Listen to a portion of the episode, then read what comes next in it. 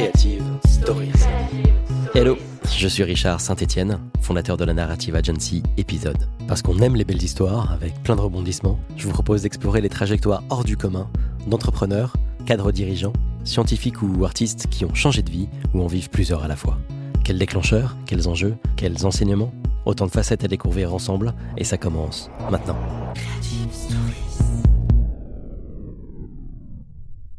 Réussir à rentrer dans la famille hyper élitiste du cinéma, ne plus s'y sentir à sa place, en sortir, un peu esquinter, se retrouver et y revenir pour y favoriser l'inclusion et la diversité sur l'ensemble des métiers, prendre la parole pour faire bouger les lignes d'une industrie qui fait rêver, mais dont le verre du décor peut relever parfois du cauchemar pour un certain nombre de ses protagonistes. Salut Caroline. Bonjour Richard. On dirait un peu le voyage du héros, ton parcours, non? Non, je ne vais pas aller jusque-là. Je ne vais pas aller jusque-là, mais euh, mais oui, je pense qu'il y, a quelque chose peut-être de cinématographique. Euh. Alors, le voyage du héros, c'est une trame de récit qu'on retrouve, je le dis grossièrement, hein, mais de, de, l'Odyssée d'Homère à Star Wars, et qui est structuré autour de grandes étapes jalonnées d'épreuves qui vont amener le héros, protagoniste, à changer le monde qui l'entoure, tout en se révélant à lui-même. on mettra des sources dans la description. Et quand j'ai écrit ce truc-là, je me suis dit, mais c'est euh, tout à fait toi. ouais, écoute, je suis touchée. Bah, écoute, en, tout état de cause, je pense que les trajectoires, euh, on n'y pense pas forcément quand on les emprunte. On a tendance à regarder parfois dans le rétroviseur et à se dire qu'effectivement c'est jalonné d'étapes, mais, euh, merci, je suis touchée. Bon, après, il y avait un écho facile avec le cinéma, mais euh, ça m'a, ça voilà, ça, a paru assez évident. Tu débutes, alors, je vais faire schématiquement, tu débutes chez Warner, tu rejoins Studio Canal à la, à la grande époque, tu fais du théâtre en acting, tu montes ta boîte de Pierre Influence pour accompagner les distributeurs. Tu es appelé par le groupe SES pour développer comme une image, qui a notamment pour mission de mettre en contact direct la création et les publics. On va reparler de tout ça. Mais d'abord, faisons peut-être un détour par le bouillon de culture de, l'enfance. Pour toi, euh, c'est le cas de le dire, je crois, mmh. que tu grandis entre la France et les États-Unis. Est-ce que tu peux nous raconter un petit peu euh, cette enfance et un peu les, aspects culturels dont on a parlé, qu'on a, qu'on a préparé l'émission? Bah, oui, c'est vrai que j'ai, j'ai, voilà, j'ai des, des parents aficionados euh, des États-Unis. J'ai notamment un papa qui est russe, russophone d'ailleurs euh, initialement, et qui euh, qui avait une passion pour pour les, États-Unis et surtout, je pense, une envie de d'offrir à ses enfants une perspective sur le monde un peu plus large que la moyenne. Lui-même, moi, a étudié à Moscou dans les années 70-80 et a aussi étudié aux États-Unis puisque il était il a fait Harvard euh, au moment de la, de la campagne de Kennedy, euh, donc euh, aussi une belle époque. Donc je pense que ça donne un prisme un petit peu différent sur, sur le monde de cette époque-là. Et donc il a toujours voulu que ses enfants, déjà un, aient la capacité de, de, de, vivre un petit peu partout dans le monde, la curiosité aussi de, de s'intéresser à, à des pays, des cultures différentes. Et voilà, et donc on a, on a apporté ça et j'ai eu la chance de pouvoir vivre entre la région parisienne et, et les États-Unis, et plus particulièrement donc à la base quand j'étais enfant, le, Vermont, qui n'est pas du tout euh, l'État auquel euh, on pense euh, quand on, parle d'une vie transatlantique, mais voilà, qui s'avérait être l'État le plus démocrate et qui reste d'ailleurs l'État le plus démocrate des États-Unis, puisque c'est la contrée de Bernie Sanders. Et, et d'ailleurs, c'est pour ça que mon père avait choisi à l'époque ce territoire-là pour nous faire grandir un peu entre les vaches et les Ben Jerry's. C'est quoi ton tout premier souvenir? L'image qui te vient là J'ai un souvenir de, d'être assise dans le dans le couloir et de regarder ma mère éplucher des carottes. C'est un de mes plus vieux souvenirs. Euh, effectivement, ça, c'est un souvenir d'enfance, d'une maison simple euh, où voilà, avec euh, avec une fratrie, avec avec une ambiance voilà de, de, pavillon français classique, somme toute. ta passion du cinéma là, elle naît pendant l'enfance? Alors on a un, oui, il y a ce ce mythe qui est que la première fois qu'on m'a emmené au cinéma, parce que j'ai un, frère et une sœur qui sont bien plus âgés que moi, qui ont 9 et 7 ans plus que moi, et qui m'ont dit que donc ils m'ont emmené voir euh, Basile, détective privé de Disney à l'époque, c'était la sortie annuelle, et que j'ai fait une crise de nerfs absolue euh, à la fin du, du, film et que je voulais pas sortir parce que je voulais continuer l'expérience. Et d'ailleurs c'est marrant parce que la première fois que j'ai emmené ma fille au cinéma, elle m'a fait à peu près euh, le même délire. C'est génial. Elle était au courant de l'histoire Bah non, pas du tout. Mais euh, voilà, donc c'est, on m'a relaté, j'en ai pas le souvenir moi, mais j'ai le souvenir du film, euh, qui est pas mon premier souvenir, mais j'ai le souvenir du film. Mais en revanche, en revanche, voilà, l'histoire se répète. Et à quel moment tu prends conscience que tu aimes le cinéma, au-delà du, du, du, souhait de rester, de pas de pas vouloir sortir de la salle, pardon? En fait, j'ai pas de souvenir où j'ai voulu faire autre chose. Donc ça c'est de à déterminer exactement ce que je voulais y faire, c'est vrai que ben on, manque un peu de perspective quand on est enfant sur euh, l'étendue des métiers et des possibilités euh, euh, que représente une industrie comme celle-là. Et d'ailleurs même que c'est une industrie, donc on, est souvent axé plutôt sur sur toute la partie artistique des métiers cinématographiques. Mais en tout cas, participer à l'élan et au groupe que peut être un film, je l'ai toujours porté. Déjà, un, parce que j'ai un frère qui a toujours voulu faire ce métier-là et c'est mon grand frère. Et donc, je pense que comme j'idolâtrais complètement mon frère, pour moi, le cool par, euh, par définition, c'était, euh, c'était de vouloir faire comme lui. Lui, je crois qu'il a découvert euh, qu'il voulait faire ça en regardant Star Wars à la sortie en salle du premier, tu vois. Donc, donc ça date bah, de l'époque où je suis née. Donc voilà, il n'y avait pas d'autres, d'autres perspectives possibles, je crois. Ok, donc du tu t'es dit, quoi qu'il arrive, je travaillerai là-dedans. En tout cas, j'y participerai. Et tu m'as dit, en préparant euh, notre échange, que tu, dis, que tu découvres plutôt une âme entrepreneuriale plutôt que comédienne et que tu te fixes l'objectif d'aider les artistes à faire leurs films. Ça se passe quand, ça? Ce que je disais juste avant, c'est que l'appréhension des métiers cinématographiques, euh, elle est classiquement orientée vers l'artistique au départ. Donc, euh, comme mon frère rêvait d'être réalisateur, petit, je me suis dit bon, bah, je vais être actrice, comme ça, je serai dans les films de mon frère. Et puis je voyais pas ce qu'on pouvait faire d'autre de toute façon, donc euh, donc voilà. Et je pense que ça, ça a été en filigrane euh, de assez longtemps dans l'enfance. La perspective de, basculer de, de l'autre côté, elle a été un peu plus tardive. Déjà un, ben, il a fallu que je prenne des cours de théâtre et des cours de théâtre euh, un peu professionnels pour me confronter à ce que c'était. Il a fallu que je tourne dans des films, etc., pour, pour voir un petit peu ce que ça représentait. Alors déjà, bon, la première chose, c'est qu'il y a une inertie dans le tournage qui est quand même assez puissante, c'est-à-dire que pour les comédiens, c'est-à-dire que euh, entre les prises, il se passe euh, voilà quand même pas mal de temps. Et je suis pas quelqu'un euh, qui qui suis à l'aise dans dans voilà dans, dans l'attente, hein, pour dire ça joliment. Et puis aussi tout simplement, je me suis rendu compte un peu plus tard que j'étais pas très bonne en fait. trop consciente de moi-même, pas voilà, que, que je m'accomplissais pas franchement artistiquement là-dedans. Donc voilà, c'est là qu'il y a eu bascule. Tu t'es, tu t'es demandé du coup, voilà, quels sont les autres types de métiers euh, et ce sur quoi je pourrais me positionner. Ouais. Ouais, et toujours dans une dynamique de, de, ouais, de travailler en groupe, voilà, et de, et de trouver ma place et d'appartenir à ce groupe créatif qui permet de porter un projet jusqu'au bout. Et c'est le côté, c'est le côté équipe en fait qui m'a porté à ce moment-là. c'est intéressant. on va y revenir après, je pense. Euh, donc, ouais, tu continues tes études, tu fais une prépa Imagine, tu rejoins une école de commerce et euh, durant une année de césure, là, tu as l'occasion de rejoindre Warner en distribution, tu nous raconteras ce que c'est. Et tu, c'est ta porte d'entrée dans le cinéma et tu commences avec Harry Potter. Ouais. C'est cool, non?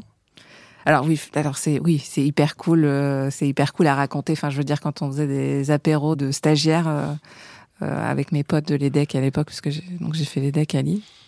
Euh, J'étais toujours, toujours celle qui avait des trucs un peu marrants à raconter parce qu'en plus, euh, je gérais pas mal les avant-premières, etc. Donc je faisais des, des, belles rencontres. Je pense que la première année où j'ai bossé, j'ai rencontré Brad Pitt. Enfin, c'était vraiment. Euh, c'est plus sympa qu'un cabinet d'audit. Oui, oui, non, non, c'est sûr. Et c'est vrai que quand euh, j'ai réfléchi à la façon dont je pouvais justement rentrer dans le dans le dans le système, dans le sérail, la distribution, c'était un métier que je découvrais complètement. Il y avait des opportunités de stage justement quand j'ai fait ma césure. Et globalement, il y avait il y avait un voilà, une alternative assez franche, c'était soit tu faisais euh, du marketing, et c'est ce que j'ai fait, c'est-à-dire soit tu, tu, tu travaillais en faire en sorte que le film rencontre son public, soit tu travaillais en contrôle de G en fait. Travailler en contrôle de gestion euh, pour ces grosses boîtes-là. Et j'avoue que je me suis rendu compte assez vite que les perspectives en marketing, en tout cas à l'époque, euh, te permettaient d'avoir une visibilité et un éventail des possibles après qui était quand même un petit peu plus large. Et tu restes sur le plan créatif aussi. Et t'es plus en équipe, etc. Alors que le contrôle de gestion, t'as peut-être un rôle qui est un peu, un peu différent. Oui, mais il y a quand même, il y a une, au, a posteriori, je me dis qu'il y a quand même une, quelque chose de plus, de peut-être de plus concret dans le, dans, dans, mm-hmm. dans le fait de, de, de, permettre au film de, de, de, se faire, de se faire en fait. Et que j'avais, ça m'est complètement passé euh, à côté dans ma grande superficialité de jeune adulte et que je m'en suis peut-être pas rendu compte à ce moment-là. Mais il n'y a, pas du tout de regret parce qu'encore une fois, c'était une très belle opportunité de commencer chez Warner comme ça. Et effectivement, il y a une démarche, il y a, un côté un peu jeune, d'équipe, euh, de voilà, de, très glamour euh, de, cette porte d'entrée là qui m'a qui m'avait attiré. Et en réalité, euh, ben, on n'est pas tant dans le glamour que ça au final. c'est assez marrant. Oui, après, les, justement, tu me, tu m'as dit qu'à un moment, tu étais hyper contente d'en être. Parce que déjà, il faut franchir mm. ce, portail-là, euh, rentrer, et que du coup, ça génère aussi des comportements euh, normatifs et des injonctions, et on, en reparlera après, tu vois, dans, dans, la deuxième partie. Mais tu me dis qu'assez vite, tu t'interroges sur comment euh, l'industrie traitait les gens. Est-ce qu'il y a un événement déclencheur où ça se construit dans le temps? Il y a une myriade de micro-agressions euh, quotidiennes qui font qu'à un moment donné, effectivement, on se questionne. C'est est-ce que est-ce que on doit attendre l'autre jour perpétuellement pour euh, pour euh, pour en être, quoi. Parce que voilà, c'est toujours cette phrase qu'on te répète que qui est un peu du, du type du diable s'habille en Prada. C'est-à-dire qu'en fait, si toi tu veux pas le faire, euh, il y a 200 personnes derrière toi qui veulent le faire, en fait.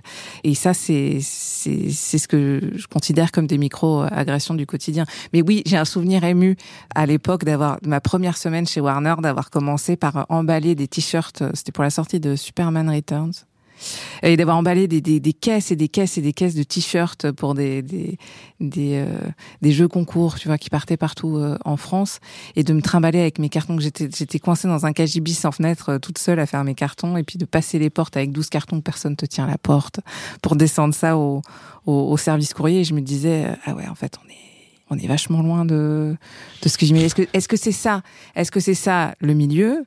Mais surtout, est-ce que c'est ça le monde du travail en fait? Et est-ce que il faut perpétuellement faire tes preuves pour ne pas souffrir? Déjà, il y avait, je commençais à avoir ce, ce questionnement-là.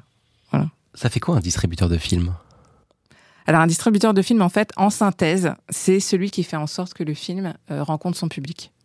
Donc euh, c'est euh, celui qui fait en sorte que ben, le film physique, c'est-à-dire à l'époque les bobines, mais maintenant c'est des, des, CP, c'est des disques durs, euh, numérique euh, arrive dans les salles et soit placé dans les salles de façon à ce que le plus de gens possible puissent les voir et optimiser puisqu'on sait qu'en France il y a quand même 12 films qui sortent euh, par semaine minimum. Donc bon faut voilà faut faut organiser tout ça.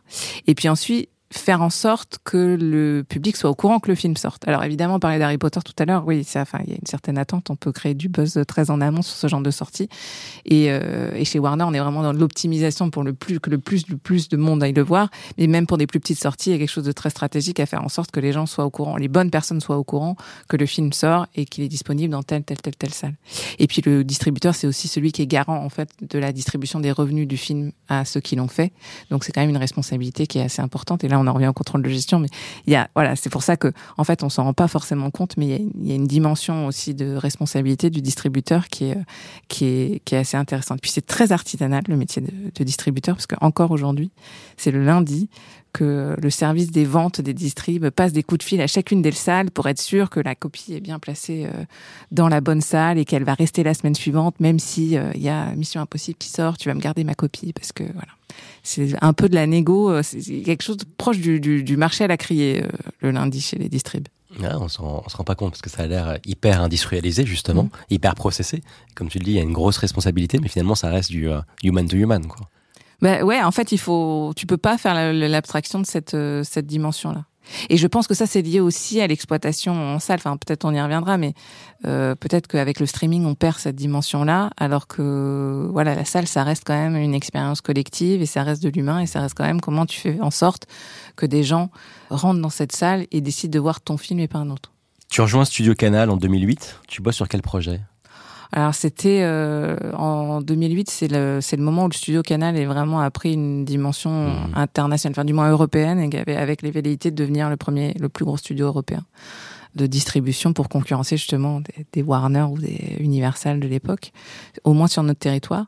Et du coup, je travaille, euh, je travaille sur à la fois sur des films franco-français parce qu'on est quand même sur une fin de de période où ben on est voilà on, il y a du, du, du Depardieu à tout va euh, euh, j'ai bossé sur euh, enfin voilà sur des, du, du, film français de la comédie française j'ai bossé mais j'ai bossé aussi sur des projets assez ambitieux comme comme les du, du Bouchareb tu vois par exemple mmh. donc des mmh. films qui, qui, qui allaient à Cannes parce que Cannes c'était vraiment le gros gros rendez-vous de de Canal euh, à l'époque, puis toujours d'ailleurs. On s'en souvient, qui, qui ne voulait pas aller aux soirées Canal Voilà. Qu'on regardait derrière notre écran, tu vois, entre deux intermèdes nulle part ailleurs.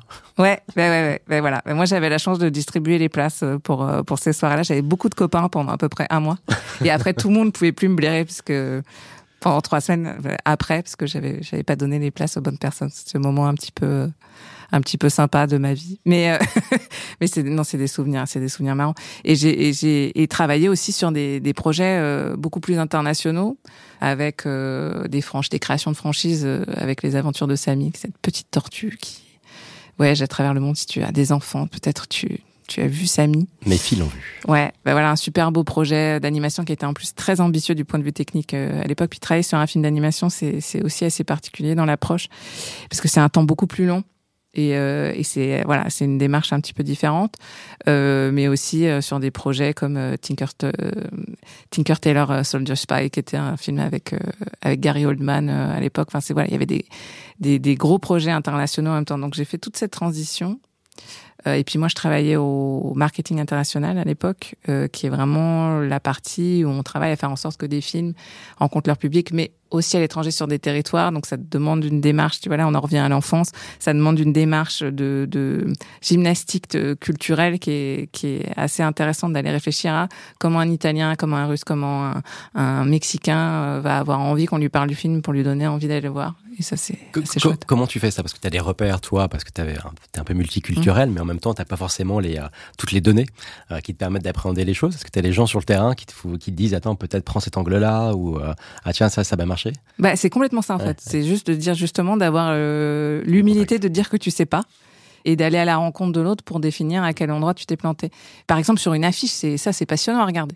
Si tu regardes les déclinaisons des affiches en fonction des, des, des territoires, parfois tu vois des, des, des, des, affiches, tu te dis, mais en fait, c'est une telenovela, euh, tu vois, euh, argentine ou brésilienne. Et euh, sur un film, je me souviens de j'avais travaillé sur Chloé de Atom et Goyan avec Amanda Seyfried et Julianne Moore, et que je me souviens que les déclinaisons sud-américaines étaient surréalistes pour nous complètement. Et le fait d'accepter qu'en fait tu ne sais pas, c'est déjà en fait la, la, la, meilleure démarche. Les titres aussi hein, changent beaucoup. Tout ça fait partie des adaptations culturelles. Bon, tout ça, c'est côté un peu, euh, on pourra en parler longuement, mm. mais c'est côté plutôt euh, cool, un peu paillette, tout se passe bien. Mais là, là aussi, il y a un envers du décor. Et tu m'as dit que tu avais euh, parfois peur d'être seul dans l'ascenseur, que tu vois à Cannes, au-delà du des, aspects festifs, des comportements que tu juges inadaptés pour être poli. Tu vis, tu vois, et tu, ressens, et tu es témoin aussi d'une maltraitance ordinaire qui est présente euh, dans le milieu, mais vraiment à tous les niveaux. Ouais, tu m'as parlé d'un management toxique, mmh. euh, d'ailleurs, euh, voilà, qui se reproduisait. Tu m'as dit qu'on t'envoyait en punition dans la chambre d'Harvey Weinstein, mmh.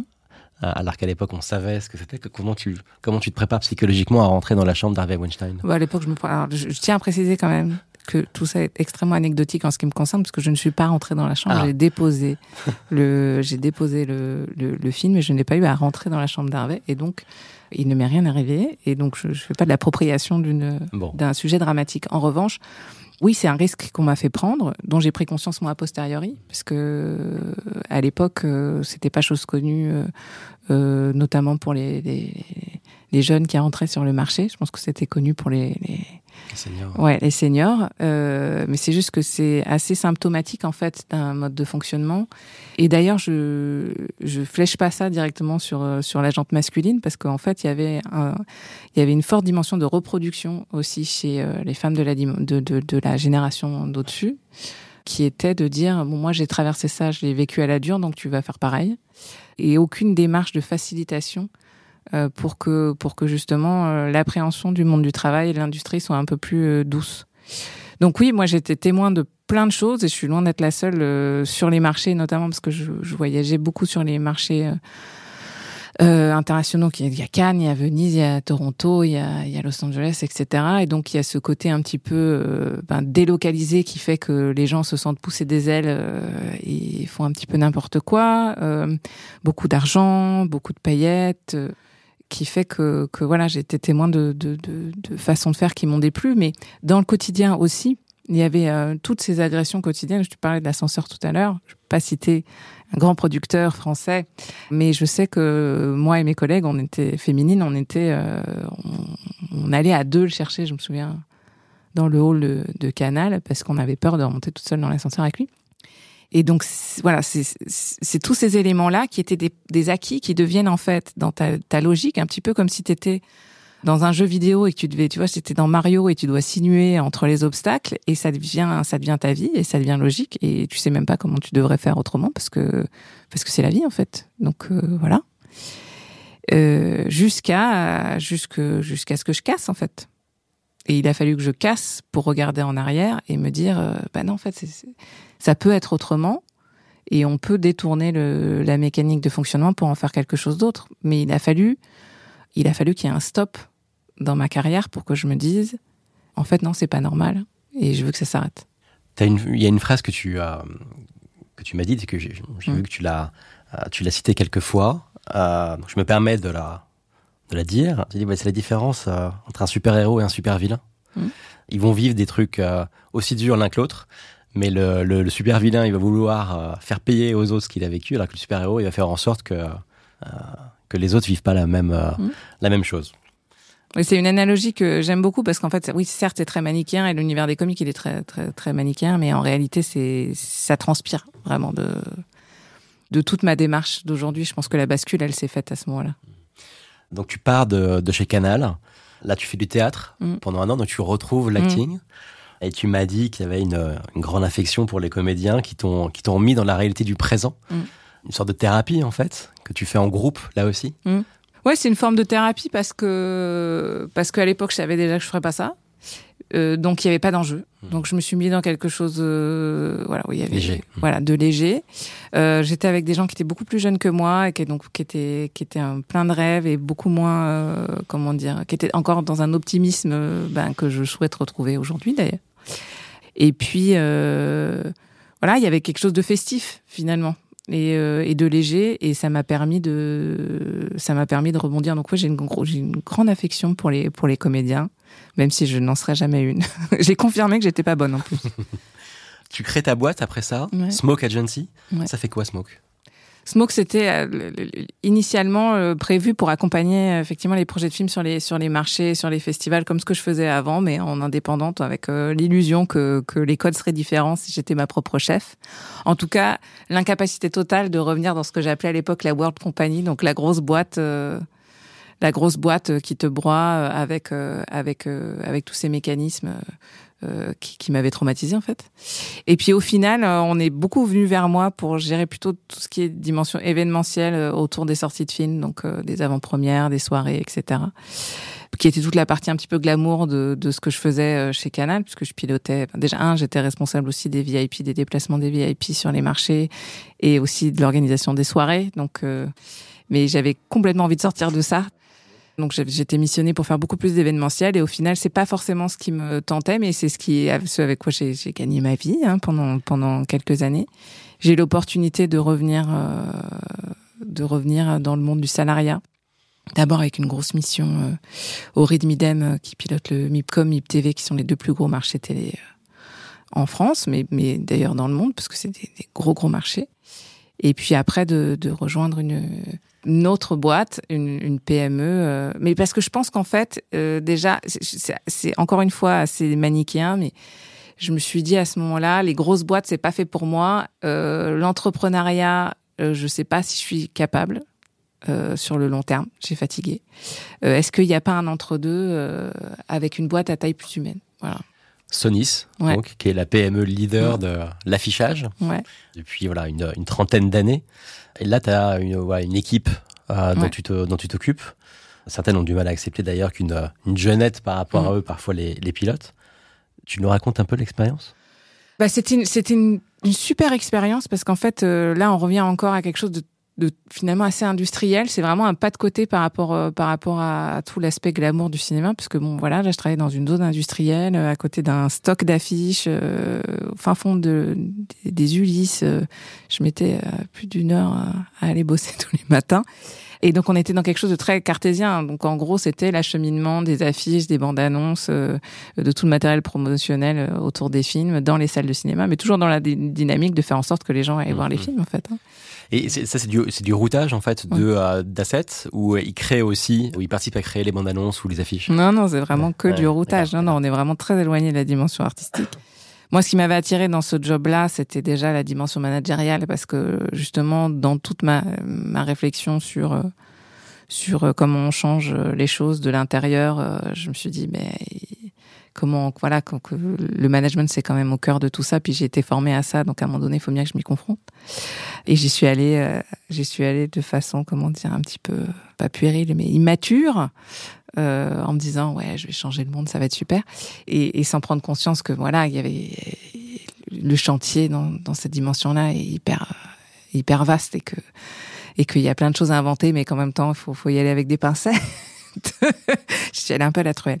Et donc voilà, donc une expérience hyper euh, hyper enrichissante du point de vue humain, mais toujours euh, toujours ces agressions du quotidien, toujours cette euh, cette prise de conscience que que que, que cette industrie a, des problèmes, que que. Ouais, parce que là tu, tu l'as abordé par plusieurs ans déjà, et tu te rends compte que tu retrouves les mêmes les mêmes sujets, quoi. Ouais, ouais, je retrouve je retrouve à chaque fois les mêmes sujets.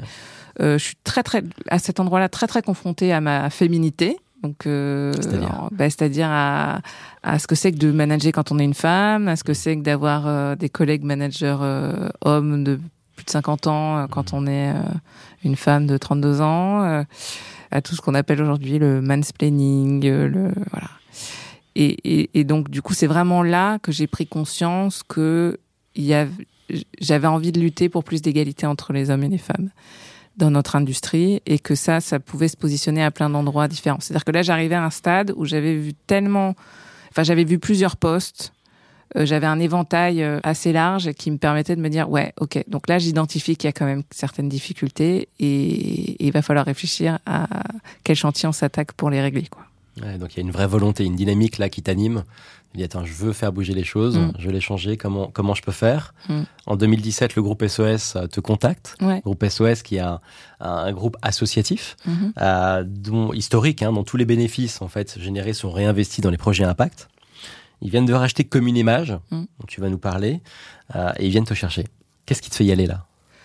Bah là, ce qui me fait y aller, c'est que on est en 2017, euh, comme tu dis, et donc 2017 c'est le c'est le MeToo. Donc euh, là, il y a vraiment euh, il y a vraiment un élan qui est qui est, qui est puissant et un élan féminin qui est puissant sur la question de la prise de parole des femmes. Alors sur, des aspects dramatiques et, et criminels, hein, mais mais qui sont quand même on sent une impulsion de qui, qui, qui, fait une bascule de paradigme sur la façon dont les gens voient l'industrie et sur les choses, la façon dont les choses doivent, doivent changer, euh, dans, à laquelle moi j'ai envie de prendre part, euh, voilà. Et j'étais déjà en train de réfléchir à comment je pouvais faire ça.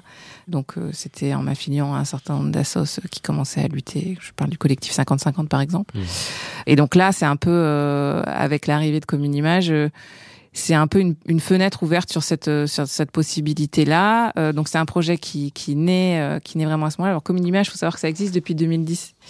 Mais euh, le rattachement groupe SOS, donc qui date de 2017, c'est vraiment ce qui lui a donné son impulsion d'impact, donc de, de, de, de tiers lieux liés au cinéma, mais mais avec une démarche d'impact. initialement, comme une image, c'était c'était un squat d'artistes dans lequel avait commencé des gars comme, euh, comme le collectif Courtrage Mais, dont c'était le premier bureau de prod euh, à l'époque, et qui commençait à se structurer euh, de façon un peu plus sérieuse au moment du rachat par SOS. Mais je sais pas, est-ce que tu veux qu'on parle du modèle de Commune Image tout de suite? Mais on va on, va en parler. Mais déjà le déclencheur, qu'est-ce qui te fait y aller? T'es dans quel état d'esprit quand tu y arrives? Voilà, qu'est-ce que tu rencontres quand tu quand tu t'y trouves? Et tu te dis, je veux construire une safe place et mettre tout le monde sur un pied d'égalité. Est-ce que euh, pour faire ça, avec ce que tu as comme données en arrivant, mm. qu'est-ce que tu dois changer Tout. non, pas tout, c'est pas vrai. Non, mais il y avait quelque chose de, très vertueux euh, à Commune Image, c'est effectivement que tout le monde avait le droit à, la prise de parole et que c'était, il y avait une dimension collective qui était assez forte, qui était désorganisée, et voilà, qui, qui, qui demandait à ce qu'on mette un peu les mains dans le cambouis, mais qui était, il y avait, la dimension initiale était, était, était très bonne. Mais il y avait un côté un peu guérilla, euh, punk à chien. Euh, ils vont m'excuser si je dis ça, mais ils se reconnaîtront. Il y avait un côté un peu, un peu comme ça. Cinéma guérilla qui a permis de lancer plein de projets euh, assez fabuleux, mais qui, qui nécessitait un peu un passage à l'échelle pour faire en sorte qu'on qu'on qu'on puisse accompagner encore plus de projets, encore plus de gens. Alors, comme une image, déjà, c'est un lieu. Ouais. C'est euh, grand, non? C'est ouais, une ancienne usine qui fait 2700 mètres carrés, qui est située à Saint-Ouen, donc à côté de la mairie de Saint-Ouen. métro mairie de Saint-Ouen, ligne 14. On a la chance d'être bien desservi maintenant. Euh, qui euh, qui est une ancienne usine Fenwick, les chariots élévateurs, et qui a été réhabilitée dans un lieu assez assez magnifique, qui a, qui a, une âme. Donc je vous invite à venir découvrir parce que c'est ouvert au public et qui a été réhabilité exclusivement par des décorateurs de plateaux, donc qui en ont fait un lieu, voilà, assez fabuleux en mix entre une maison de campagne euh, de famille des années 60 euh, et, et, un lieu assez technique euh, qui accueille voilà, tout le cinéma français, du moins d'Île-de-France. Tu as une préoccupation, d'ailleurs tu le dis, hein, venez, c'est ouvert. Mmh, mmh. ta préoccupation qui est de rester connecté au public est plutôt assez large, parce qu'il y avait peut-être une, une dimension peut-être plus hauteur mmh. quand, quand tu es arrivé, qui n'est pas perdue, mais toi tu voulais vraiment rester connecté au grand public. Pourquoi c'est important pour toi? Parce que je pense que c'est ça qui est vertueux et que et que en échangeant avec euh, avec les avec les artistes que j'ai pu que, que, j'ai pu côtoyer, euh, la confrontation avec le public, elle est assez centrale pour justement euh, rester dans le vrai déjà artistiquement. Et puis ça remet les choses à plat euh, aussi. C'est-à-dire que quand on parle de népotisme, parce qu'on a parlé beaucoup de, voilà des népo babies, etc. Je pense mm. qu'on se trompe un petit peu de, de, de sujet. L'idée c'est pas de faire en sorte qu'il n'y ait pas de reproduction sociale. Il y en a dans toutes les industries. En revanche, euh, faire un appel d'air, ça passe euh, aussi par faire en sorte que tout le monde partage le même niveau d'information et que donc ben, le grand public puisse savoir que ce soit pas si nébuleux que ça et que le grand public puisse savoir comment on fait un film, qu'est-ce que ça signifie et que ce soit aussi accessible finalement que d'apprendre à faire du pain pendant le Covid. Mais je, je, je fais une blague, mais en fait, c'est d'universaliser suffisamment le process pour que les gens se sentent en capacité de, de faire partie de... Susciter des, susciter des vocations. Ouais. Susciter des vocations sur un territoire en plus qui est pas anodin, parce que la Seine-Saint-Denis, c'est, c'est, euh, déjà, c'est le département le plus jeune de France. Euh, donc, euh, donc logiquement, on s'est adressé spécifiquement à la jeunesse. Et puis aussi, aussi parce que parce que c'est un territoire qui est lié au cinéma déjà, Seine-Saint-Denis, puisque tu sais c'est le territoire de Méliès, c'est le territoire. Bon, alors, je veux pas citer la, la, cité du cinéma parce que c'est moyen aligné avec avec voilà ce que je représente aujourd'hui, mais donc, donc c'était. J'ai un peu perdu le fil là. Écoute, on était sur l'implantation euh, de communiquer image sur son territoire euh, Et, la porosité avec les différents publics. Bah, C'est-à-dire qu'en fait, oui, le, nous, on a, on a pignon sur rue. Euh, on avait un restaurant qui est ouvert à tous. Voilà, on en parlera peut-être un peu plus tard. Et, donc, on a ces portes qui sont ouvertes sur la rue. Mais mon, ma frustration quand, quand j'ai pris les rênes de Communimage, c'était que, en fait, le public qui passait devant se disait pas, tiens, on peut passer les portes pour aller voir.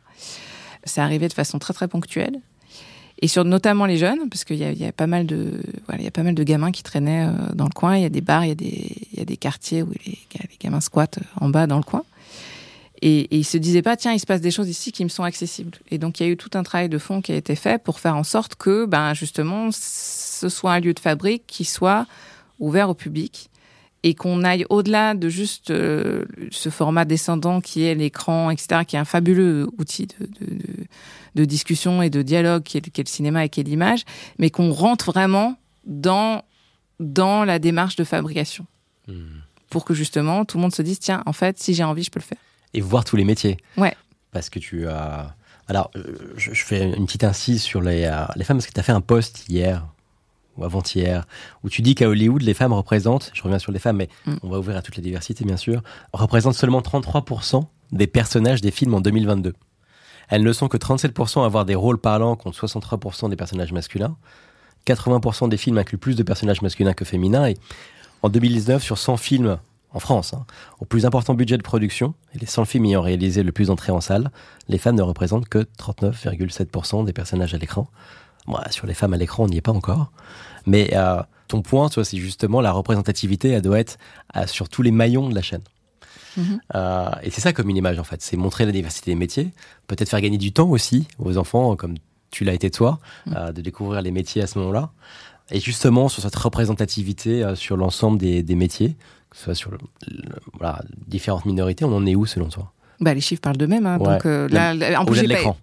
Ah, au-delà de l'écran, sur la chaîne de production. Sur la chaîne de production. Ah ben, en fait, les deux sont liés. C'est-à-dire que si en bout de course euh, ces chiffres sont mauvais, c'est justement parce qu'en fait on donne pas la parole aux bonnes personnes pour équilibrer un petit peu le, le schéma. C'est-à-dire que la chaîne de production n'est pas représentative de la société et donc les gens racontent les histoires euh, dans lesquelles ils se représentent eux-mêmes. Donc euh, en fait c'est une illustration du fait que la chaîne de production aussi euh, c'est le problème. Les deux sont liés. donc on n'y est pas du tout. On n'y est pas du tout. Euh, là, j'ai pas donné les chiffres qui sont suivants parce que c'était déjà un petit peu, un petit peu lourd en termes de, de data. Mais euh, si on rentre dans le détail de la représentation des minorités euh, et des femmes de, issues de, de, la diversité, euh, alors là, on tombe dans les limbes. Euh, je crois qu'on est à 18% de, de, de femmes afro-américaines, notamment à Hollywood. Mmh. on est à 7% quand on parle de la communauté asiatique et on est encore inférieur sur les latinos qui sont pourtant ultra représentés dans la société américaine. Donc, euh, et en France, c'est pas beaucoup mieux. Donc, euh, donc clairement, on n'y est, on n'y est pas. Mais si j'ai utilisé d'ailleurs ce poste, euh, c'était aussi pour dire que le lien avec la toxicité de l'industrie, il est aussi, il est aussi là en fait. C'est-à-dire que en montrant des femmes à des positions de, de, de pouvoir, ben on donne par exemple envie, à, la possibilité, on offre la possibilité à des jeunes filles de se transposer et donc de dire tiens moi je vais faire pareil. Et avec euh, une chaîne de représentation plus équilibrée, et eh ben finalement, c'est plus difficile d'avoir des comportements toxiques, c'est plus difficile d'avoir un déséquilibre des salaires, parce que j'ai fait d'autres posts sur ce sujet-là, mais c'est un vaste sujet aussi, euh, notamment dans notre industrie. En fait, tout est lié. Quand tu vois le succès d'un Jean-Pascal Zadi et Lajli ou euh, la le projet de la gravité là, de mmh. Cédric Ido, est-ce que tu as l'impression que ça bouge un peu, malgré tout? C'est des choses qu'on voyait moins avant. Est-ce que ça avance un peu? Euh, bien sûr, pas assez vite, ça va jamais assez vite. Mm. Est-ce que ça bouge un peu Oui, ça bouge un peu parce qu'il y a des gens qui incarnent et qui ont la, puissance, enfin, qui, ont la, velléité d'incarner et qui, prennent ce rôle à cœur. Et, euh, et en l'occurrence, euh, Ladj ou, ou, Cédric ou des gens qu'on a qu'on a l'habitude d'accueillir d'ailleurs comme image, sont des gens qui prennent leur rôle très très à cœur, mais incarner c'est pas c'est pas le, bout du chemin parce que si eux ont encore une mission, euh, c'est justement que, que le déséquilibre il est présent. Le projet de l'école courtrage, mais il est là et c'est ça qui est si fort dans ce projet-là, c'est que c'est de donner l'opportunité à des gamins sans condition de diplôme et sans condition financière euh, de rentrer dans ce dans cette grande mmh. famille du cinéma, qui est un terme qui était extrêmement suranné pendant pendant très très longtemps, et qui en fait euh, qui lui donne cette vraie dimension familiale. L'école courtrage mais c'est vraiment ça. Pour les côtoyer, je pense qu'il y, a une réalité de la démarche de, de Lajli avec l'école qui est, qui, qui, qui est là. C'est que c'est vraiment, il ouvre, il ouvre une, une famille à ces gamins-là et il leur donne des opportunités que très très peu de gens euh, leur offrent. Donc, comme une image, euh, on a compris l'objectif, que toi tu t'y sens bien parce que tu mmh. peux, euh, animer par ta mission, tu peux avoir un vrai impact et tu le et tu le ressens au quotidien, mmh. j'imagine. Concrètement, qu'est-ce qu'on retrouve? Je, pousse les portes de Commune Image, je rentre, qu'est-ce que je vois?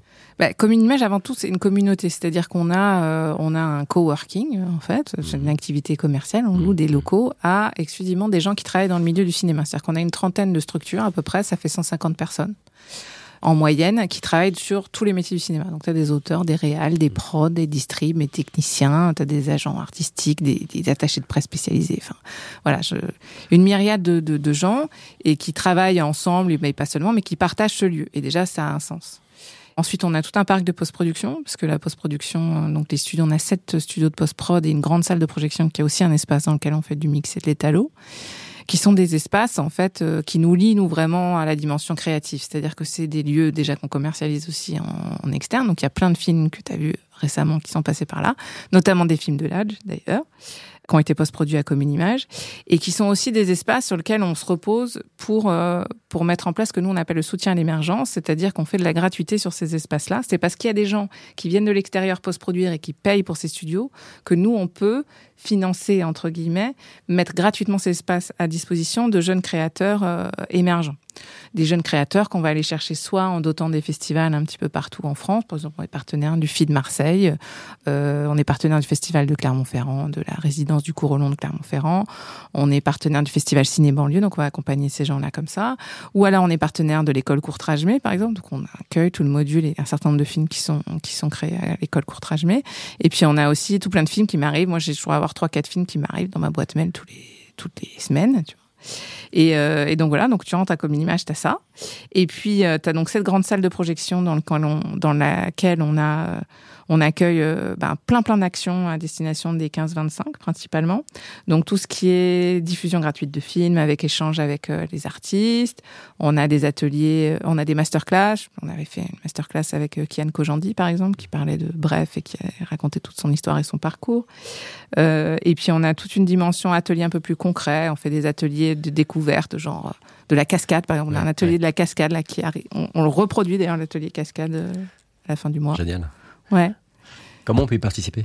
Nous, les jeunes, les jeunes qu'on accompagne sont principalement des jeunes euh, qui sont issus euh, des établissements médico-sociaux de groupe SOS. Donc, euh, groupe SOS, qui est donc le groupe auquel appartient, appartient comme une image, on, en a parlé, qui lutte contre toutes les formes d'exclusion et qui a un peu plus de 600 établissements médico-sociaux, pas exclusivement sur les questions qui sont liées à la jeunesse. Mais donc, c'est souvent des centres de protection judiciaire de la jeunesse, des gamins qui sont sous qui dépendent de l'assistance sociale, etc. Donc ça, c'est toute la, toute la démarche, elle avait été initiée pour, pour cette cible-là. Et puis on a développé aussi un projet qui est plus ouvert au grand public du territoire, qui s'appelle Séance du Turfu, qui est une démarche qu'on a développée à la sortie du Covid, où on s'est dit on va créer nous-mêmes une communauté de jeunes autour de Commune Image, un petit peu à l'instar de ce que fait Courtrage-Mais en fait. Donc nous aussi, on va créer notre communauté de jeunes et on a été chercher par le biais des réseaux sociaux. Et donc on a fait un appel à candidature. Tu viens de Seine-Saint-Denis, tu as entre 1000 et 5000 abonnés sur les réseaux, ce qu'on appelle aujourd'hui en fait de la nano-influence. T'es passionné de cinéma et euh, bah nous on te propose de t'offrir une programmation premium tout au long de l'année, c'est-à-dire qu'ils ont des avant-premières tout au long de l'année, euh, en échange de la mise en avant des films que tu vas voir ou des, des, des euh, comment dire des créations que tu vas voir, parce que ça s'est élargi. On n'est pas resté que sur le cinéma. Et donc aujourd'hui, on a un peu plus de 50 jeunes, euh, moitié filles, moitié garçons, 50-50, euh, qui vont qui vont aller voir donc des avant-premières. On est en partenariat avec Allociné, donc ils ont une avant-première avec rencontre avec des équipes de films toutes les semaines. On est en partenariat avec Sony Music, ils vont à des concerts. Ils ont été voir Harry Styles là juste avant l'été. Ils étaient en carré or, ils étaient ravis. Et puis, on a un partenariat avec le Théâtre Mogador aussi, donc ils vont voir toutes les créations du Théâtre Mogador. Et l'idée, pour nous, euh, pour ces jeunes-là, donc euh, qui ont juste, c'est un appel à candidature encore une fois, qui est disponible sur le site, qui est ouvert toute l'année. Donc euh, vraiment là, si vous nous écoutez et que vous faites partie, vous, avez entre 15 et 25 ans et que vous venez de Seine-Saint-Denis, n'hésitez pas à vous inscrire. cette démarche-là, elle est, elle fonctionne très bien parce que nous, l'action, c'est vraiment de se dire, on est dans une démarche de pérennité. Euh, au lieu de nous la jouer comme ces marques qui viennent, euh, je vais pas citer des marques de sport, qui viennent euh, créer des, des stades de, foot éphémères en bas des tours pour prendre trois belles photos.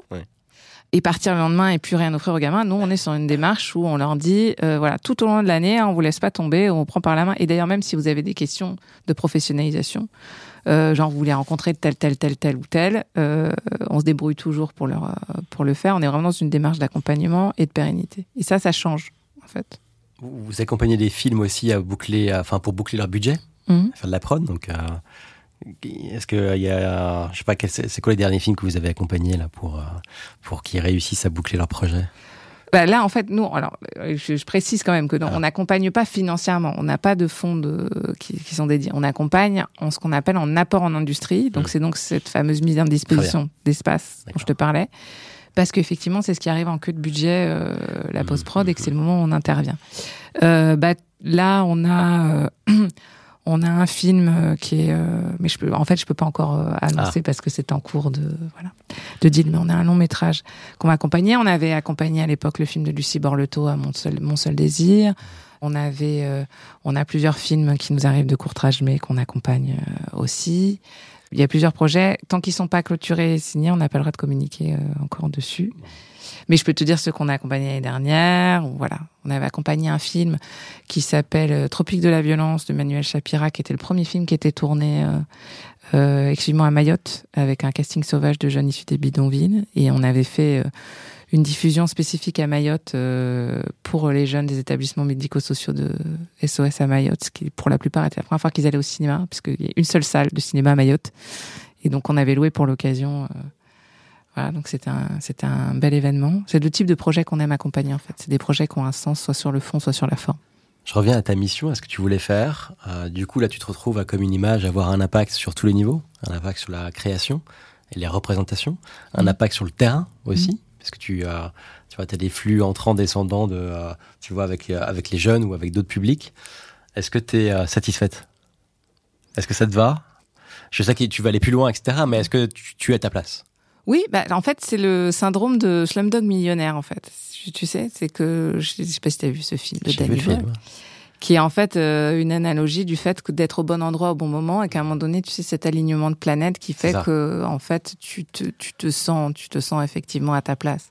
Mais c'est jamais quelque chose d'acté, c'est-à-dire que c'est quelque chose qu'il faut entretenir. C'est-à-dire, ça, voilà, il y a, y a, des moments de, de fulgurance comme ça où tu dis, waouh, c'est génial, là, enfin, je fais quelque chose. Mais voilà, c'est quelque chose qu'il faut entretenir et je pense que j'aurai toujours des combats dans cette dimension-là. En revanche, ce que j'ai identifié vraiment, c'est la, la question de de l'incarnation. C'est ça qui permet d'être aligné. C'est de dire, euh, on parlait des comédiens tout à l'heure, mais c'est de dire, je, je veux être ce, ce porte-drapeau-là, je veux porter ce message-là, je veux pour les autres. Et là, ça, ça, commence à faire du sens en fait. On rentre dans quelque chose qui est, qui est plus intéressant pour toi, pour toi, pour tes enfants, pour pour la génération d'après, etc. Donc euh, ouais, là pour le moment, il y a des moments où j'ai l'impression d'être à ma place, puis il y a des moments où je me dis oh là là, putain, j'y arriverai jamais. Vous voulez pas prendre la suite là, les jeunes, parce que moi je je fatigue. Je vais avoir 40 ans là, c'est fini.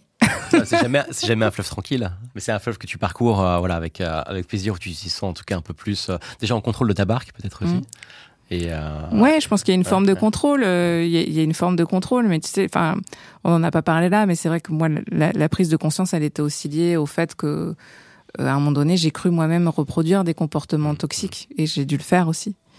Et donc là, être dans cette, cette incarnation dont je parle, c'est c'est une gymnastique euh, de tous les jours, c'est une gymnastique quotidienne de te remettre en question et de dire attends, est-ce que là j'ai fait ce qu'il fallait? Est-ce que voilà, tu tu t'obliges, tu, mmh. deviens obligé de, de, de, du combat que tu portes et, et donc c'est ça qui est vertueux. Mais en fait, c'est jamais fini. ouais, c'est un contrôle sur soi aussi. Ouais. Et là, dans, dans, dans tu, tu, prends beaucoup la parole, pas mal de, de podcasts mmh. et, et, euh, et d'émissions XY. Et on reviendra d'ailleurs sur l'actualité de mm. Comme une image. Euh, mais tu prends aussi beaucoup la parole sur les réseaux sociaux. Mm. Et notamment sur LinkedIn. Il a dit, ah, mais sur LinkedIn, la culture, bah, elle n'est pas tellement représentée. Euh, j'ai peut-être une voix à porter là-dessus. Euh, où tu parles de ciné, bien sûr, de sororité, de, des femmes dans l'industrie. Mais c'est une sorte de mission que tu t'es donnée aussi?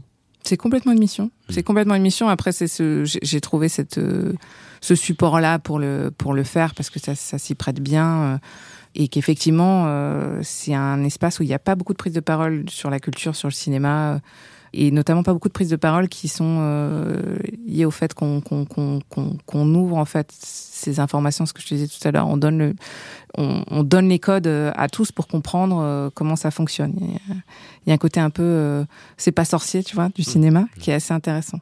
Et du coup, la démarche sur ce sur sur, sur les réseaux, c'est à la fois effectivement de mettre en avant des personnalités, notamment féminines, parce qu'on en revient toujours à cette question de, l'incarnation, c'est comment on remet en, on remet en lumière toutes ces personnalités qui ont fait des choses formidables et qui ont été euh, mises de côté parce qu'en fait, il y en a toujours eu. C'est pas quelque chose de, de nouveau. C'est-à-dire qu'il y a des femmes dans l'industrie du cinéma depuis toujours qui font et partout dans le monde qui font des choses formidables. Donc ça, ça permet de pousser un petit peu de, de, de voilà de, ce caractère inspirant qui permet de faire cet appel d'air et de donner envie euh, à des gens de, de, de tenter l'expérience aussi.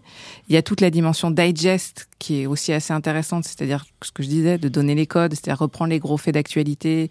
Euh, là, je, par exemple, là, euh, j'ai prévu jeudi un post sur le rachat de, de, de, de CIA par, euh, par François-Henri Pinault, pourquoi on parle de ça et d'expliquer, d'expliquer comment, en fait, de quoi on parle quand on parle de, de, de ces faits d'actualité-là. Ça, c'est aussi assez intéressant parce que c'est ça qui permet aussi l'appel d'air. Donc voilà, il y a toute cette dimension-là dans, dans, dans dans ce que j'essaie de mettre en avant. Et puis il y a des petits côtés un peu coup de gueule aussi euh, pour euh, pour montrer ce que c'est qu'un comportement toxique et d'où il naît et, euh, et de raconter voilà toutes ces petites agressions ordinaires parce que parce que parce qu'en fait prendre la parole c'est reprendre aussi un petit peu le contrôle et que les femmes ont du mal à prendre la parole. Moi-même j'étais pas à l'aise du tout au début. Et puis en fait c'est encore une fois une question de c'est une hygiène de vie. C'est encore une fois ce, la démarche dont je te parlais avant, c'est quelque chose un peu de, de quotidien qui fait qu'on petit à petit on change les mentalités. On vient sur l'actu de comme une image. Ouais. Au-delà de la programmation, là, je crois que vous ouvrez un, vous ouvrez un nouvel espace ouais. d'accueil. Ouais, on ouvre un restaurant. On nourrit le corps et l'esprit. J'ai fait un, un, article J'avais répondu à un, journaliste pour euh, MediaQuest, qui est un journal euh, spécialisé euh, en post-production notamment. Et, ils ont titré ça, j'ai vu Nourrir le corps et l'esprit. C'est exactement ça, nourrir le corps et l'esprit. Oui, on a décidé d'internaliser notre offre de restauration. On a un très beau restaurant à Commune Image au rez-de-chaussée qui est ouvert à tous, qui sera donc ouvert du lundi au vendredi le midi et du mercredi au samedi le soir qui est un restaurant en fait qui vient assez naturellement compléter à la fois le modèle économique, puisque bon, les gens qui euh, qui pilotent des paquebots euh, comme le nôtre savent que en fait c'est euh, au bar et, et dans l'assiette qu'on permet d'équilibrer un certain nombre de modèles économiques artistiques un peu un peu fragiles. Les gens mangent et les gens boivent, que voulez-vous. Mais c'est aussi dans la démarche de créer un lieu de rencontre, un lieu de facilitation qui était logique en fait. Il fallait qu'on ait un lieu qui nous appartienne vraiment, où on puisse créer cette rencontre au-delà de la salle de projection, où tu as une dimension, tu es un peu agora, un peu descendante, où tu as quelqu'un qui échange, mais, mais, mais pour, créer, euh, pour créer le dialogue vraiment, tu as ce côté informel du, du restaurant. En plus, je disais, on a un look and feel un peu maison de famille, tu as l'impression d'aller chez Mémé pour parler euh, euh, avec un réalisateur euh, du moment ou une, ou une réalisatrice du moment. Il y a quelque chose un peu décalé, ça en fait un lieu, ça en fait un lieu assez unique. Et on y mange très bien. Et en plus, on a une programmation artistique euh, spécifique au restaurant puisque euh, on va y faire du live, on est prévu du, la battle de rap, du voguing. Enfin, ça va être génial. Voilà, un endroit super. Trop bien. Allez-y. Moi, je vais y aller en tout cas. C'est quoi le projet pour Comme une image? J'ai cru voir une, euh, une nouvelle, un nouveau format sériel là en ça. C'est une espèce de, de, de, critique à plusieurs voix d'une sortie cinéma? Bah ouais, complètement. En fait, l'idée c'était de, de permettre, enfin, la démarche des, séances du Turfu, c'était aussi de, un outil d'empowerment pour ces jeunes-là, c'est-à-dire de reprendre conscience que ben, leur image est un, a un poids et que ça leur donne la parole. Et donc, euh, on s'est dit, on va aller jusqu'au bout de la démarche et on va créer cette, euh, cette chaîne YouTube où on va, on va créer ce micro-programme où en fait on emmène une personnalité du cinéma et un jeune voir un film euh, au 9h des Halles, donc la première séance de France, et après on débrief et euh, on voit s'ils sont d'accord, pas d'accord, et les échanges sont en général euh, assez riches et assez drôles. Ouais, je, je, je recommande. J'ai passé un très bon moment.